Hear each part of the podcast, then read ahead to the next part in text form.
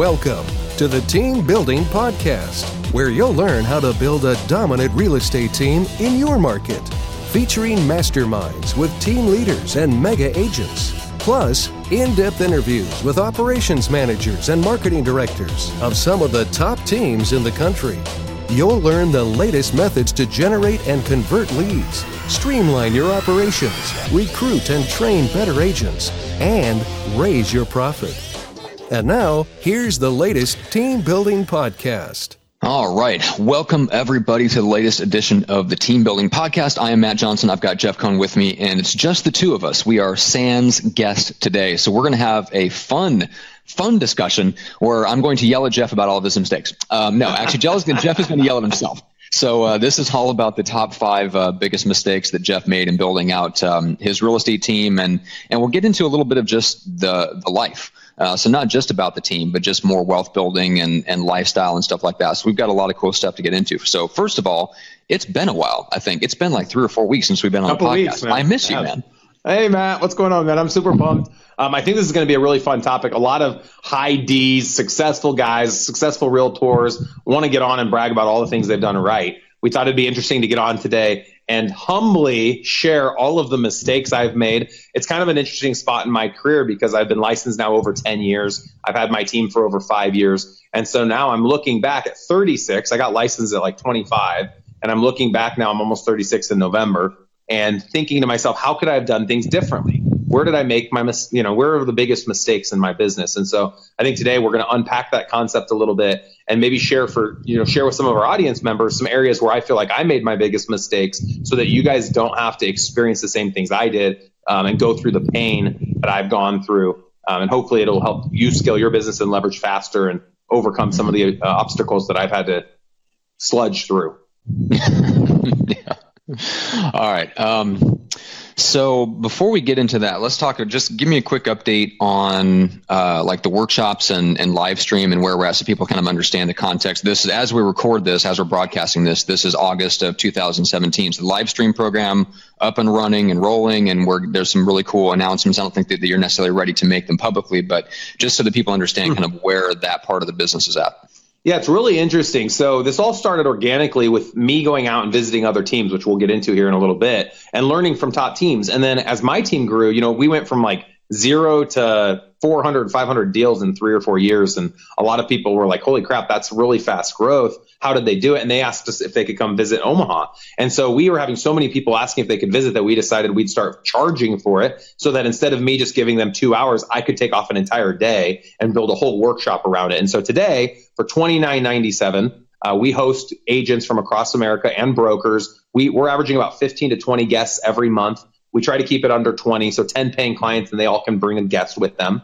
And they come out to Omaha. So, like this coming Monday, September 11th, uh, we're going to be hosting a group of about 15, and we have a date set. If anyone wants to know more, jeffsworkshop.com, you can learn more about it. Um, another cool thing we're doing, Matt, is I'm partnering with all of the agents in America that offer workshops like these because there's like two or three other really good ones. There, we're actually creating a partnership where they're going to host me and I'm going to host them. So we're all trying just to build our brands and build our value together uh, so that we can give people the most content possible in the shortest amount of time and empower agents like our audience to be able to go into their own local market within their own brokerage brand and build out something similar to what we built out or at least have the power to be able to do it. And that brings me, you know, to one of my biggest pain points was I didn't, I had no freaking clue when I got into it. There was no one opening up their office. And it, it comes back to that abundance mentality and being willing to be authentic and share with others. And that was the whole idea behind the workshop. So we, as you know, and some of our audience members know, we expanded last year in 2016 into three or four other markets, San Diego, Salt Lake, Boston, Lincoln, Nebraska. And then of course we had our Omaha team.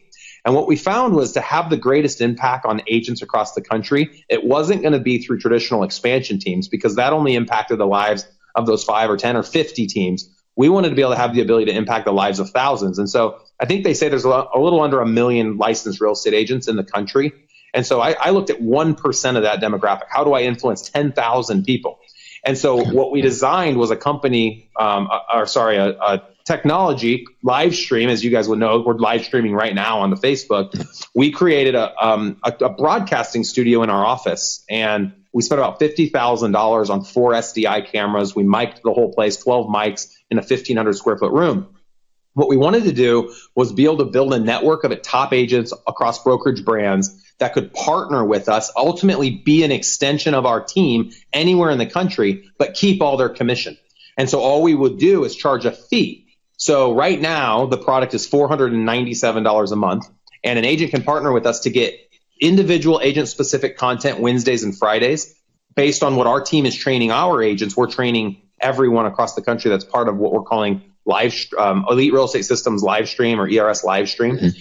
And then we also offer high level content specific to just the team leaders on Thursdays, every Thursday. And then we also do a one on one success call every week with the team leader.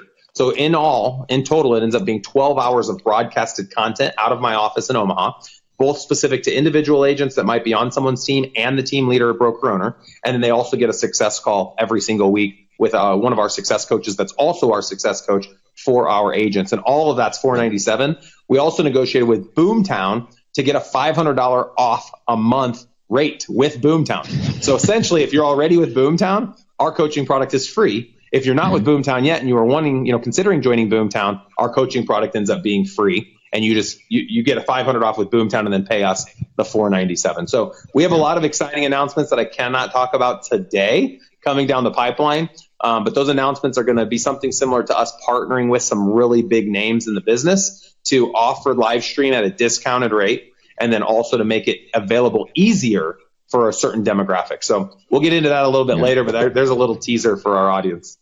Yeah, and uh, and Thomas March says that wow, does this include your vault? And uh, and Tom, yes, it does. It, the vault being like the Google Drive of yeah, all so, of your intellectual property. Yep. If you come out to the workshop or you join live stream, either scenario, you get access to all of our intellectual property, hundreds of hours of content, literally 30 hours of video trainings that we've put in the vault best practices, onboarding, offboarding checklists, subcontractor agreements, listing presentation, buyer presentation. I mean, it's chocked full of the content. So for me, um, the biggest thing was when people came and visited, I wanted them to leave Omaha. And in the beginning, it was free in 2014, 2015, but they'd leave Omaha with all of the things my agents were using. And yeah. so I wanted to create a vault that so when people joined live stream or they came out to our workshop, I could send them off with everything that has empowered us to be successful in our business. The other thing we add, if you come out to a workshop, you get added to a private Facebook group. We have about 170 people in there. It's anyone that has paid us to come to a workshop. So it's high level individuals thinking big, scaling their businesses. And then also, if you join live stream, there's a separate private live stream Facebook page. So everybody that's part of our live stream coaching product can interact together and network. And to me, that's one of the greatest values of being either coming to a workshop or coming on board with our live stream product is having access to all those other agents going through all the same things that you guys are going through. And I know it's really important to our success coaches when people go through challenges, instead of us just answering the questions, we'll oftentimes pair them with another agent, maybe that has just overcome that same challenge. And so we'll put you in contact with the people that can answer your questions. We'll answer them as well the best we can, but sometimes mm-hmm. it's nice to have somebody else that's going through the same thing. Yeah, agree. Which kind of leads us into uh, one of the mistakes we wanted to talk about today, which was just, you know, you you went out and, and you mentioned that you started to go out and tour some of the offices of people around the country. But that wasn't where you started. You started by attempting to do that in your local market, and you got summarily bitch slapped, uh, essentially, by, by yeah. the local agents. So tell me a little bit about that. Yeah, so I got licensed in 2006. Um, I just graduated from college. I spent two years on a mission trip in Brazil, and then three years I finished with got an undergrad degree in business and graduated in 06, and I got my license in November. And my goal was to be you know the best individual agent that I could possibly be within 12 months. I needed to provide for my family, which at the time was my wife and a one year old little girl. And so I started consuming as much content as I could, um, listening to podcasts, reading books, and networking with agents in my own market. And so my thought was, hey, I'm going to reach out to the top 10 agents. Everyone's going to be willing to have lunch with me. I'm going to pay for lunch and I'm going to ask them questions about how they build their business. And so I picked the top 10 people that I thought I wanted to be like when I grew up and that were having a lot of success in real estate. I would say over half told me they wouldn't meet with me. And I was a brand new agent. There was no threat. 24 year old kid, brand new on the street. Who am I? And half of them didn't have time for me. And then the ones that did, um, didn't have a lot of advice for me. And at the time, I took it as if they weren't being transparent, like they had something they were hiding. What I've discovered 10 years later is that they had nothing to offer. and I know that's harsh, but they were, they're great individual agents. The ones right. that are still living are great individual agents. the ones who are still living. well, now we know how Jeff built his team. He systematically eliminated the competition. I knew when I was 24, I'd just outlive everybody because they're oh, all that's funny. And I'm totally teasing. None of them have passed away, and I'm actually friends with a handful of them. But Yeah. the truth was, none of them had. Cont- oh, you, everyone listening to this knows what I mean. Where you sit down with an agent, you say, "Hey, why are you successful?" They say, "Hard work and perseverance." yeah, they can't really you know, pin it down to anything. Exactly. And so that's I felt like none of them could contextually tell me. And I I was just coming out of college. I was like, give me a list A to Z, exactly what I need to do, black and white, to be successful like you are. And a lot of them are like, uh, go golfing, join a fitness club. Uh, like they gave me all these ideas that I thought were so random. I understand now the advice they gave me, but there was no systematic approach. And that's the whole point of our workshop, Matt, is it's Yep. to take an agent that maybe has sold one house or an agent that sells 500 houses a year. And we now have a roadmap where we can say, go do A, B, C, D, E, F, G, and we expect you'll get the result we've gotten. And now we've proven for the people that have come out or have joined live stream, they are getting the results that we're getting. And just so the, the listeners know, to date, we're at six, over 600 unit sales, 120 million in volume, and two and a half million dollars in gross commission income. We expect to end the year over 800 sales, 150 million in volume, and about 3.5 million, making us the number one team at Berkshire Hathaway in the entire world. So we're having a lot of great results, but there's no magic pill. Like if people come out to the workshop, they're like, wow, I expected more. Like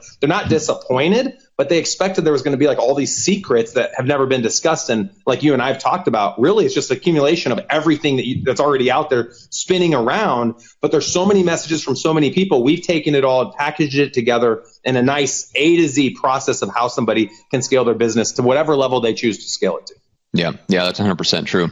Yeah, and so just getting back to the the mistake. Um, so going out and i essentially you tried to you started off trying to like mastermind and network with people, and Yep. you by accident chose the wrong people. But right, um, you did get it right eventually. Now you, you started going around and touring offices around the country and stuff like that. So I mean, the sounds like the biggest mistake on that was number one, you you chose the wrong people locally uh, and they didn't have anything of value to offer.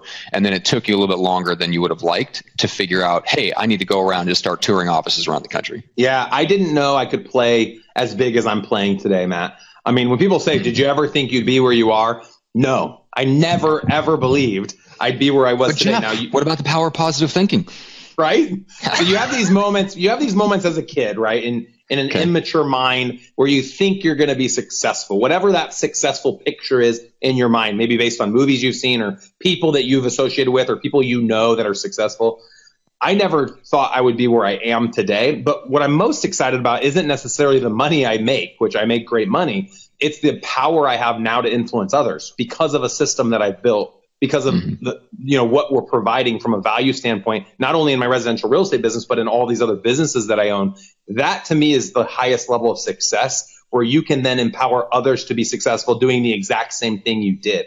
And so to Yeah. anyone listening, when, when I talk success, obviously money is a part of it for whatever reason in our world. Money is one of the ways we kind of track if someone's successful or not. There's a lot of other ways to be successful outside of money.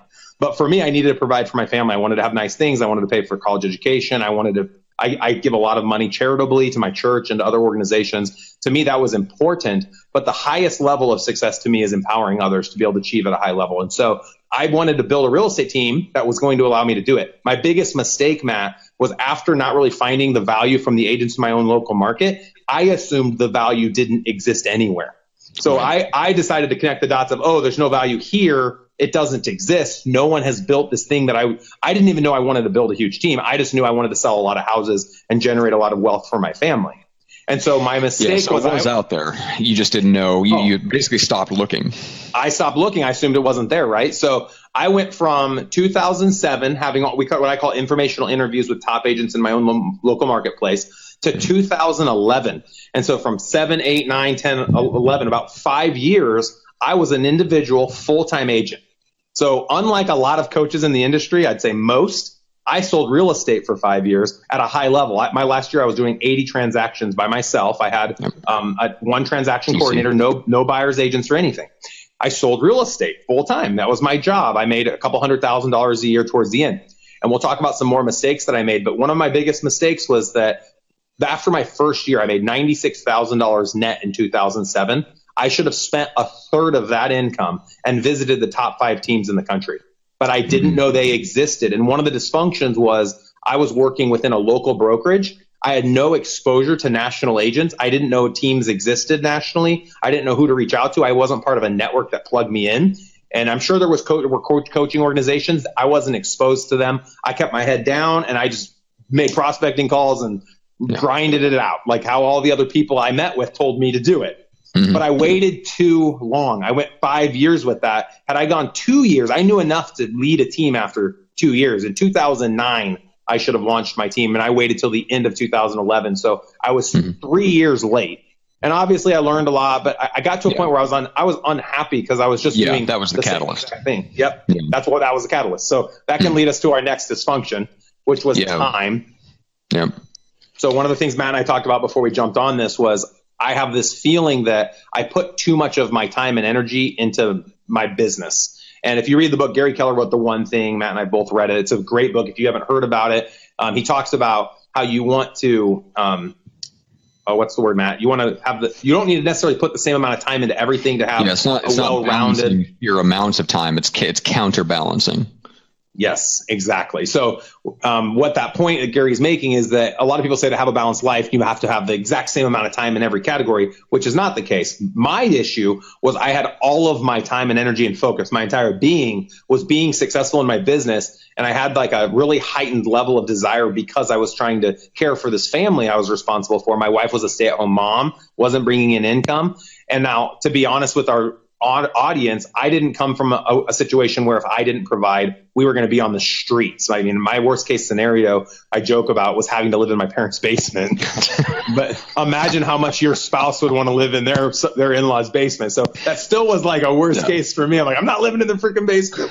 but that was like my worst case. So I don't come from a world where I'm going to be on the streets if I don't make it but I still I didn't want just the average an average life. I wanted to live life at its fullest and have the ability to do a lot of things. And so I had this heightened level of desire to be successful. So I sacrificed a lot of time, a lot of energy, a lot of resources to be successful. I'd say I worked 70 or 80 hours a week. I missed a lot of things in my kids when my kids were growing up. I missed time with my wife that I could have helped build our relationship. I missed nights putting the kids to bed. I mean, there were a lot of these little things that now when I look back, my kids are 12, 10, 8 when they were six four two or when they were four two baby, I was working. I was my whole world was work, and it wasn't really great quality time. And I was a kid. I mean, 26 year old kid, 27 year old kid. A lot of people don't get married till they're in their 30s, having babies in their late 30s. And I was experiencing all that at a very young age, which was part of the heightened sense of wanting to build a successful business. Um, and it wasn't until 2011 where I was feeling the pain and really kind of having regrets that I missed out on some things that I said, you know what? I need to do this a different way. There's got to be a better way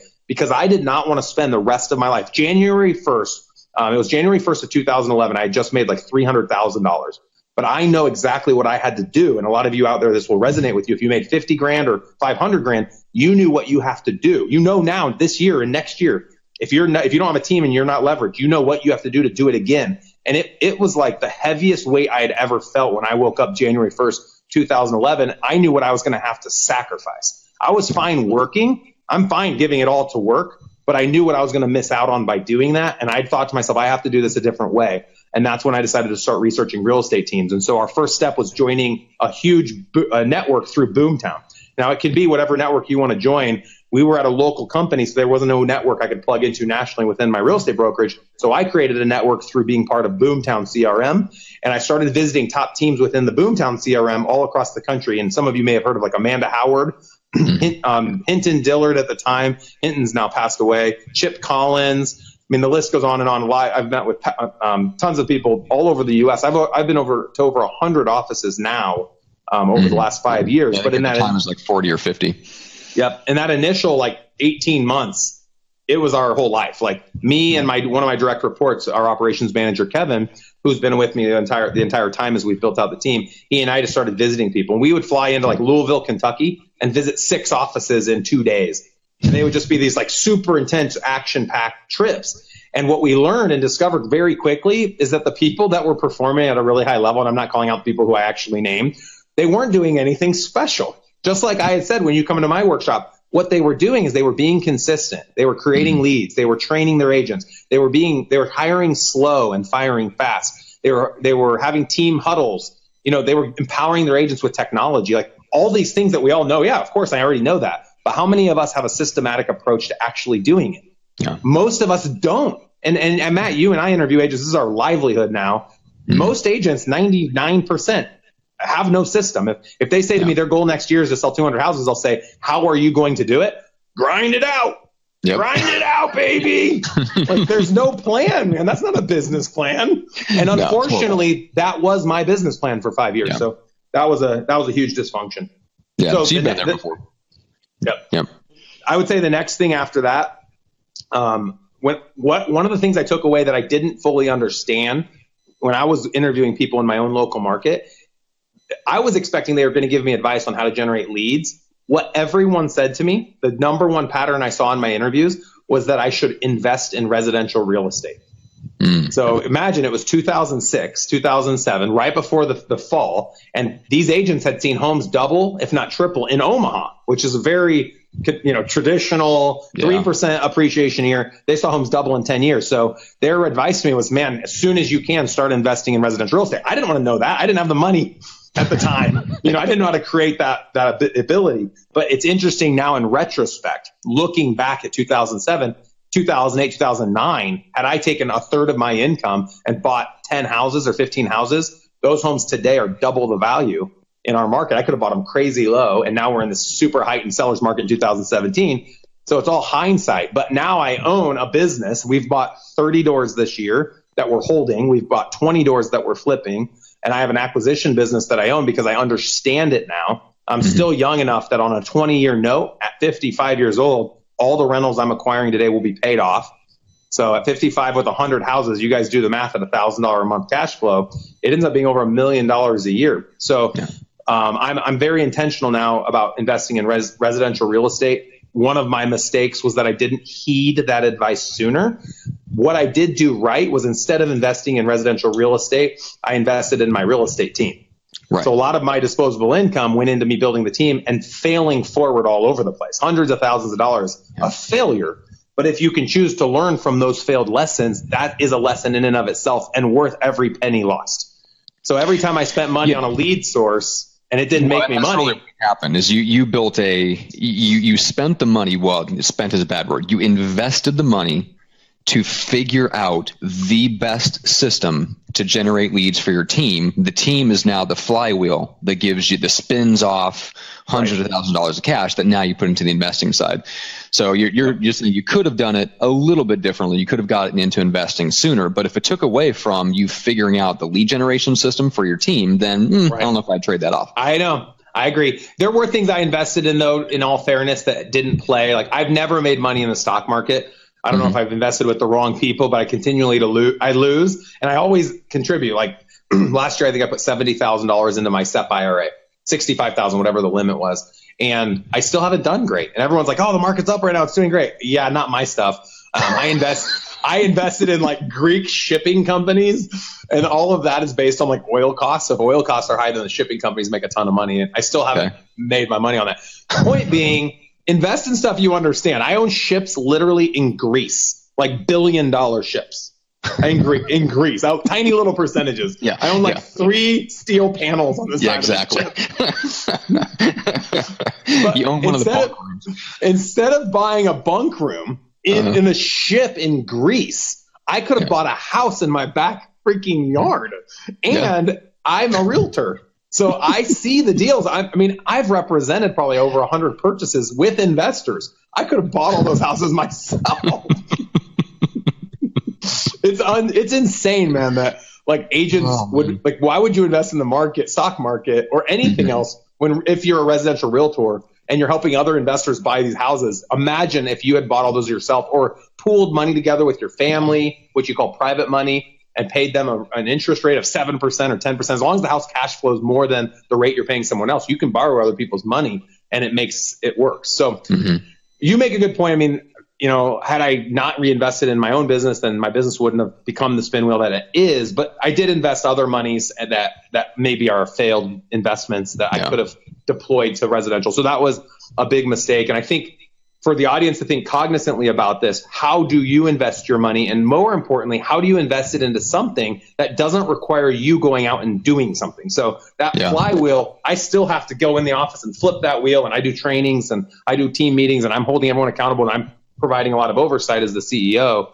When you buy a residential home that's managed by someone else, you never think about anything. You give them approval to fix stuff and they worry about the tenants. They pick up the money.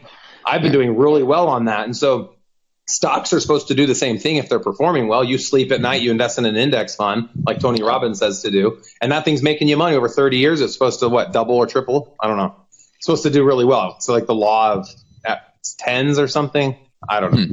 Yeah. So you know, I think about this a lot with agents. I'll ask a lot of really highly successful people, not only realtors. I'll get around in these social circles, and one conversation I enjoy having is how do you invest your disposable income? Nine out of 10 people I ask that question to do not have a plan to invest their disposable income. All they've do- done is continue to reinvest in their business. And while that's great, if that business and that flywheel is continuing to grow, what happens if that business goes away one day? What if yeah. like the book Who Moved My Cheese or Who Moved the Cheese? The cheese literally moved, but all the mice kept going back to the same place thinking the cheese was going to come back. I think that we're going to see the greatest change we've ever experienced in, in society when it comes to economics over the next 10 years due to technology, drone technology, shipping companies. You know, we're going to see a lot of change. And I think lots of cheese is going to move. We need to be willing to be prepared to move with it. So what do you own, listener? What do you have that's going to generate revenue to you if your real estate business doesn't work out or whatever other business you own doesn't work out? What kind of revenue do you have coming in? That starts to be a really scary conversation. So mm-hmm. that's always what i talk about matt when i just have met somebody. That's yeah, the conversation exactly. i bring up. Screwed. You just keep reinvesting in your business. Doom and gloom baby. Oh my god that's funny.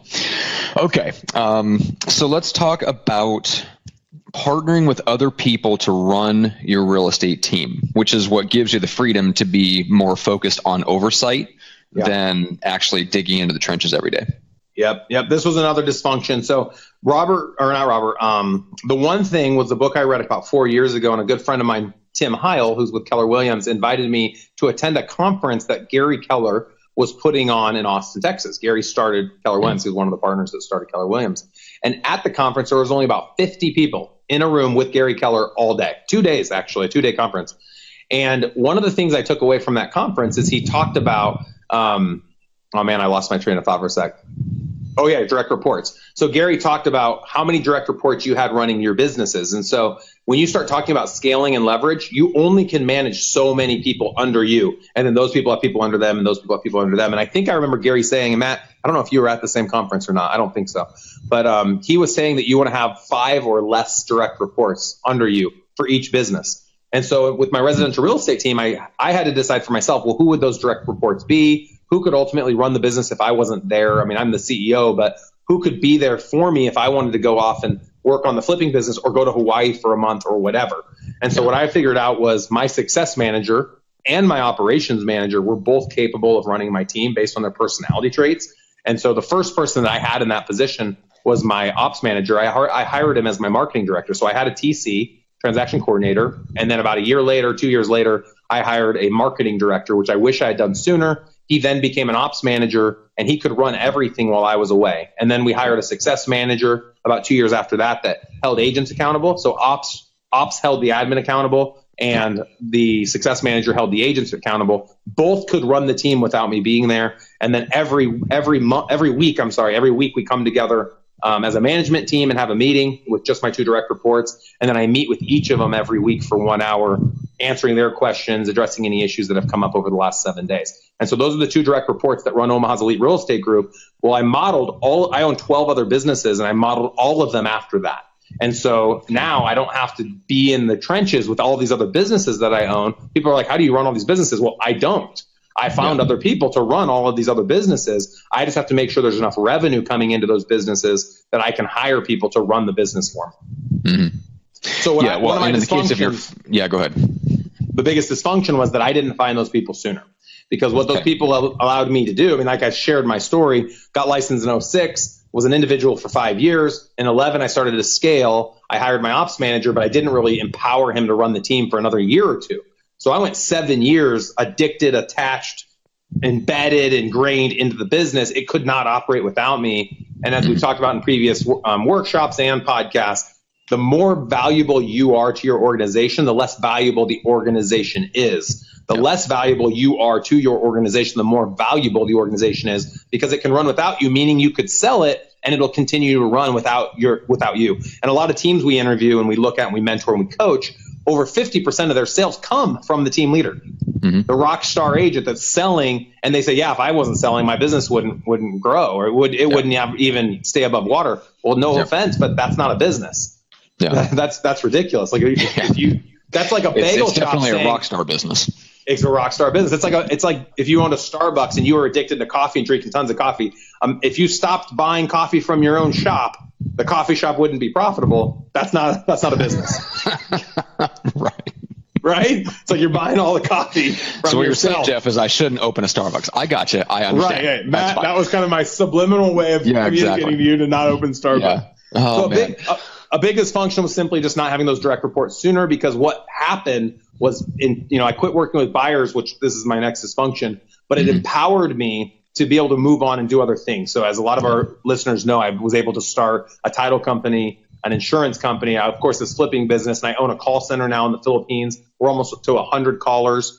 And so I've been able to do a lot of these other projects that I do put time and energy into because I provide oversight and strategy calls and stuff like that. There's no way in HE double that I could have ever done that had I been working with buyers agents and running real, uh, my real estate team 24 seven. Gotcha. Okay.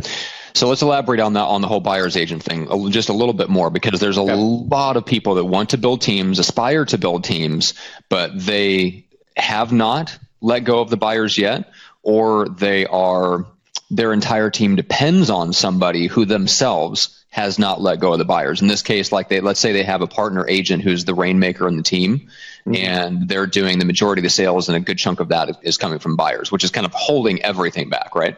Yep. So, so what you're saying that was your mistake was what? So my mindset was that every opportunity that came through, fifty thousand dollar buyer, five hundred thousand dollar buyer, million dollar seller, any opportunity that was attached to a commission check I needed to be the person to work that deal because I was going to be better than anyone else. I was going to convert it faster than anybody else. And then most importantly, I was going to get to keep all the commission. So I didn't know what would happen if I took that lead and handed it to somebody else and it didn't go together. All that commission's lost. Or let's say it did go together and I now have to split the commission with someone. If I was used to making 200 grand a year and I'm going to give all those leads now to someone else and split the commission, now I'm only going to make half. I'm only going to make $100,000 and my business can't run without that revenue coming in. What I didn't understand was there was a third scenario. And the third scenario at the time when I stopped working with buyers was what if I quit working with buyers and I redeploy all of that time and energy to sellers? If you look at both of those relationships, a buyer typically I've tracked takes about 20 hours of my time from the very beginning of prospecting, getting the lead, working the lead, signing exclusive agency contracts, negotiating a contract, negotiating the home inspection, closing 20 hours. My listings were taking me less than 10 hours from listing pres to getting it under contract to it closing. So I was like, okay, not only does the listing take me half the time, in Omaha, we split listing commission 60 40, where the selling agent keeps 60% and the buyer's agent keeps 40. So I make more money on the listing. I made 3.6% was my average commission on a listing. On the buy side, it was only 2.4%. So I make more money in half the time. So what if in 2011, when we launched our team, I said to myself, what if all the people I hired, I only let them work buyers and I was the only one that could work sellers? And every buyer lead I gave them, they owe me 50%. And every seller lead they gave me, I pay them 50%.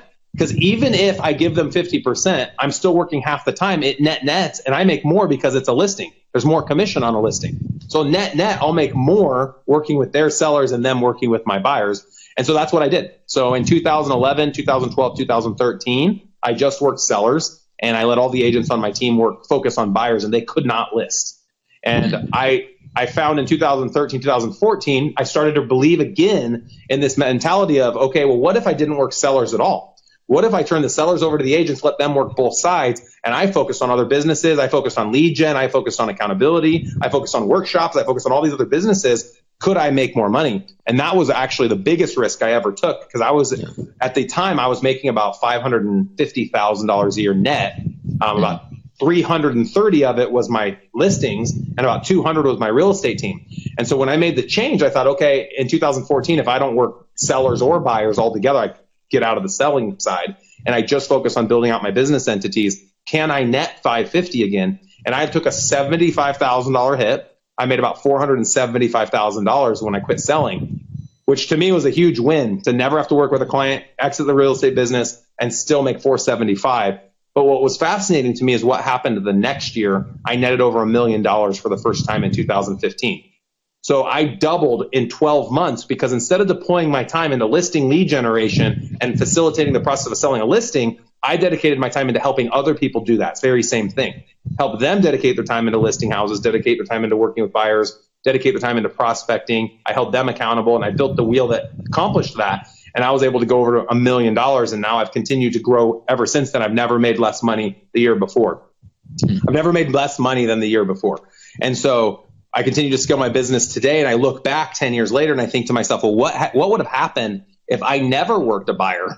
I mean, obviously, I would have lost the experience. So, what would have happened if after my first 100 buyers, I quit working them? And what would have happened if I stopped working sellers quicker and I added agents quicker? And I, I think that everyone should sell. You should sell at least 100 houses before you think you're going to lead other people. But I sold probably four or 500 houses. And I think that I did too many deals. I didn't need to do that many deals. I probably waited two or three years too long to choose to scale my business out. And so a lot of people will ask, well, Jeff, when's the right time to quit working with buyers? I say today.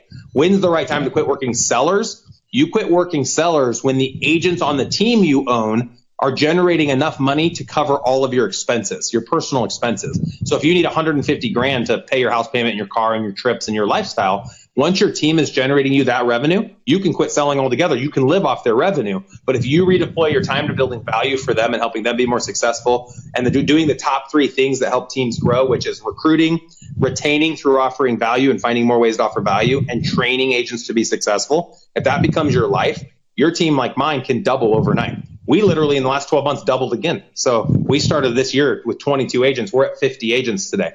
And next year, my goal is to double again. I want to end 2018 with 100 agents. And we're going to do that because that's what I've intentionally made my goal to be. So instead of worrying about selling houses, which is on a lot of real estate agents' minds, I worry about recruiting agents. I worry about training agents. I worry about creating value through offering Boomtown and Vulcan 7 and Mojo Dialer and a podcast and live stream training so my agents can watch all of my team's trainings from anywhere in the world. That's my focus. And when people talk about sales, I'm like, oh yeah, we sold, we're going to sell 800 houses this year. That's pretty cool. But that just became the result of my passion. My passion isn't selling real estate. There's no fun in selling. I've done that a lot of times. That's not fun. that's like really boring, yeah, to be honest.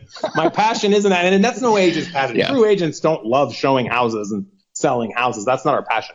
Our passion is providing the customer service solution to taking people through the buying and selling process. But more importantly to me, it's serving my agents to help them be successful at serving their clients and empowering them to build teams within my team so that they don't have to sell if they don't want to. So that's been my war cry is teaching people on my team. I say leaders serve their followers. And to me, the best leaders give all their followers the ability to be just like them. And if you want to help agents be just like you and you've exited the day to day sales, which is a very, very small percentage of agents in the country, mm-hmm if you've exited the day-to-day sales and you realize the lifestyle you can live once you've done that and done that by generating profit.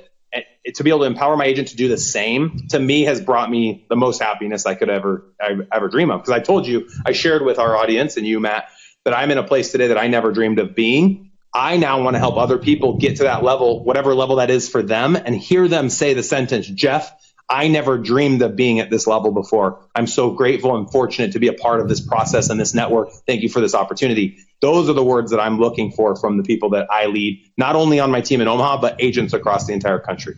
Yeah, love it. All right. So we've got, let's call it three minutes. So okay. flat, flash forward with me. Okay. You and I are having this same conversation on a podcast five years from now. Now, granted, it's in virtual reality, and both of us are much better looking. How could that so, ever be? Yeah. Uh, so five years from now, you're looking back, going, "Okay, here was the mistake I made." in 2017 2018 what do you think is what would you what do you think you would say five years from now wow you got me on this one this will be a good one because honestly anyone in my position is constantly thinking about where are they making their mistakes where's their misstep Mm-hmm. I can share with you some of the areas where I think there might be mistakes and I'm paying attention. Okay. One is, am I am I continuing to offer the right value to my agents? So I bragged about how we allow, we give, empower them to build teams. And five years from now, do all of those teams leave my team because right. I'm not giving them right. enough value? So in hindsight, in five years, I'll say, well, helping them build teams was a mistake. the, right. the true mistake I know wasn't helping them build teams because I have that belief in me that leaders serve followers and give them the ability to be just like them. Extreme right, accountability, extreme ownership would say my mistake was I didn't give them enough value to stay with me. Anytime an agent leaves you, anytime a spouse leaves you, this is going to get real. Anytime you lose a relationship with your kids, with your friends, anytime something leaves your life, it's because you aren't offering value to that relationship. When an agent doesn't show up at my dialogue training, it's 100% my fault that when they went to the last one, they didn't get value out of it. So even this podcast today, I think this might have been someone's first time watching. I have to bring everything I have to offer to the world right now in this moment because someone will never come back if they come to this today and say, "Oh, Matt and Jeff are sl- you know, they're slackers, they suck, they're full of crap, they're too egotistical, whatever their judgment is on us." And so I am very cognizant to be present in every moment. So um, one thing would be with, what's the landscape of my team look like? Am I moving the right direction to keep up with ha- what the market demands are from our client perspective? also with the coaching organization that I'm now a part of, am I scaling that fast enough? Am I offering the right value? Um, are the trainings high enough value that people are going to want to stay on board with live stream? Is it, am I offering enough content? Those are kind of the things. So it's, it's an interesting question that you ask, and I like answering it publicly and being transparent about it. I think it all is coming back to that V word, value. In, is there enough value in the different businesses that we that I own that people are going to continue using the services that we're providing? And is it helping create a, a greater impact on their lives? And that's what I'm going to continue to, to look at. That's what we're going to be tracking statistically. And that's what I'll look at in five years from now. How many businesses and teams have been positively influenced from the content that they've derived from us? And maybe they don't stay on with us forever, but if they were a client of ours for 12 months and they leave and triple their, their, their team size over two or three years, I'm going to take some of the credit for that journey. Obviously, they were the ones that chose to do it, but our knowledge had a positive impact on them. So, right, draw some some satisfaction from that. Yep, I get that.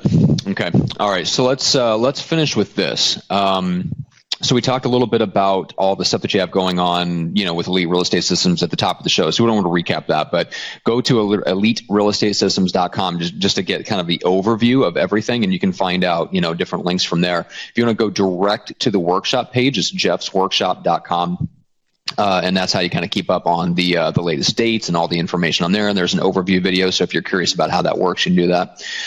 So yeah, this has been awesome. So I think we covered everything. The one thing that we didn't get a chance to get super deep into that maybe we'll cover and, and dedicate a whole other episode towards it is the uh, the time you know, and counterbalancing and yeah, putting the time into the right place and, and just how, how much do you really need to put in the business to get to push the rock up the hill because uh, that's a really interesting conversation because there there is a balance between yes you need to work hard enough at the right things and most agents when they do work hard they work hard on the wrong things. They work hard on the easy things the paperwork the operations the customer yeah. service and they don't they don't focus on the hard stuff. But i do think you're right. If you if you really are good at following the one thing and you're really good at putting the right amount of time and effort into the one thing that pulls everything else forward, I think you can have a much more balanced life while you build a business. I absolutely think you're correct on that. And I think about the other areas of my life where I have struggled. You know, I've always had, I've struggled with my my body. I haven't put enough time and energy in my mind towards my physical body. And there's a lot of examples like that with your personal relationships, with your spiritual well being. I mean, there's a lot of different areas you can think about, but don't think you need to spend as much time on those things as maybe you spend on your business to make them successful. For those that haven't read the one thing, just spend enough time to be successful at it. And it comes back to Tim Ferriss's four hour work week, where he talks about how oftentimes 20% of people's output gets them 80% of the return. So if you look at a realtor's time, it's 20% of the activities that they do are, that are actually driving income to them. And so be yeah. cognizant in your other areas of your life, what is actually giving you the result and be realistic and honest with yourself as you analyze, as you self actualize. And I think the biggest mistake people make is that they're not honest with themselves. Maybe they don't even have the ability to self actualize when it comes to how they're treating their relationships or how they're treating their bodies or their spirituality or their spiritual well being or their businesses. And when you talk to an agent that doesn't have a business plan but says they want to sell 200 houses, they're being mentally weak And someone needs to challenge them and say, you are choosing to not scale your business by not creating a business plan. And that's what I want to share with anyone listening today. The result that you are expecting needs to have an inspection element. And if you can't inspect a day to day, weekly goal, monthly goal, and you don't have an action plan set, you will not obtain the result. And if you do, it's just luck. It's stupid luck. It wasn't an intentional act that got you a result. And what's beautiful is once you have that clarity moment, what they call in sports flow, once you have clarity to know that by doing ABC, you will get to Z, you can scale. And that's what we've done with our real estate team. And that's what we're trying to help teach other teams all across the country is to be able to know exactly the ones and zeros that need to take place to get a certain result. And once you do that, the sky's the limit. So I hope yeah, everyone right. continues to grow with us. Thank you guys for checking out this, this podcast. This was a unique one. Not very many people get on and talk about their failures um, that was very fun. So I appreciate you guys letting me kind of spew some of my feelings and emotions about what I've been through over the last 10 years. And if anyone has questions or wants to reach out to me, feel free to Facebook message me. Um, I'm just Jeff Cohn on Facebook, J E F F C O H N. Would love to host you at a workshop. It won't disappoint. We do a 100% money back guarantee. No one has ever asked for their money back. So come hang out with us in Omaha. It starts getting cold like November, December. So if you're going to do it, do it like October, November. I'll try to mm-hmm. dance for some nice weather in November. And then um, live stream's pretty amazing. If you go to erslivestream.com, check it out. Four ninety seven a month. Right now, that gives you up to thirty seats. So if you were a team of thirty, you can have everyone has a seat um, we're actually in conversation right now, moving that to 10 seats for the 497. So if you sign up right now, you're still going to get 30 seats grandfathered in, and that's a one year contract with us, which gives you all sorts of other stuff that we didn't even get into today. So go check it out on the website, learn a little bit more about it at erslivestream.com. Matt, like always, it's a pleasure, brother. Thank you. yeah, this is a lot of fun. A very special episode of the Team Building very Podcast. Nice, special, intimate, episode. intimate episode. Jeff Cohn oh, exposed. That's enough of that. All right, guys, we are out of time. Thank you so much, and we will see you on the next episode.